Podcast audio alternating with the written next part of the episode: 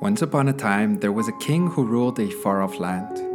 He was a good king, but he had a problem. He had two personalities. There were days when he would get up happy and full of energy. Right from the start, those were wonderful days. On those days, the king lowered taxes, redistributed wealth, did favors for others, and legislated to promote peace and ensure the well being of his subjects. However, there were other days too, dark days when he awoke, all he wanted was to fall back asleep. Sunshine bothered him more than rain. On those days, the king raised taxes, annexed lands, and oppressed those who opposed him. He was afraid of the present, afraid of the future, and haunted by the mistakes of the past. On those days, he passed legislation opposed to the wishes and interests of the kingdom. Aware of the problems caused by his unstable character, the king called a meeting. Every wise man, wizard, and adviser was there. Gentlemen, he said, all of you have witnessed the unpredictability of my character. You've reaped the rewards of my euphoria and suffered the hardships of my wrath.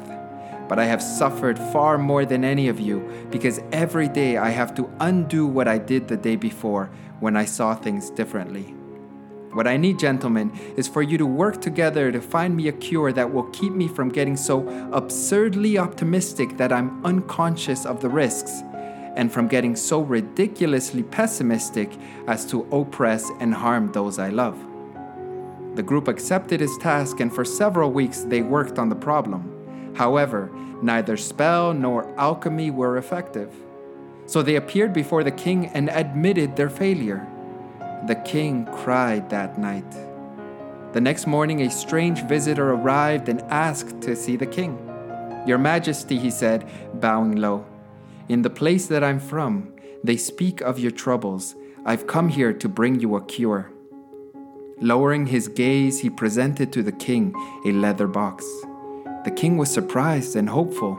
He opened the box and looked inside. There he found a silver ring. Thank you, the king said enthusiastically. Does it have some magical power?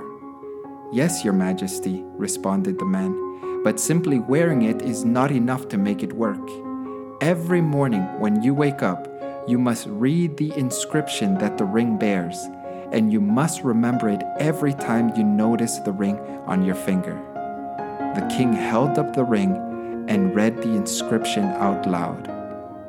Know that this too will pass.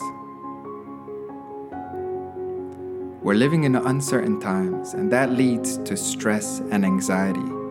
But please remember, this too will pass. There will be a time when physical contact will be normal again, when meeting up with friends will be possible, when traveling and exploring new places will be a regular part of life. Until then, stay safe and healthy.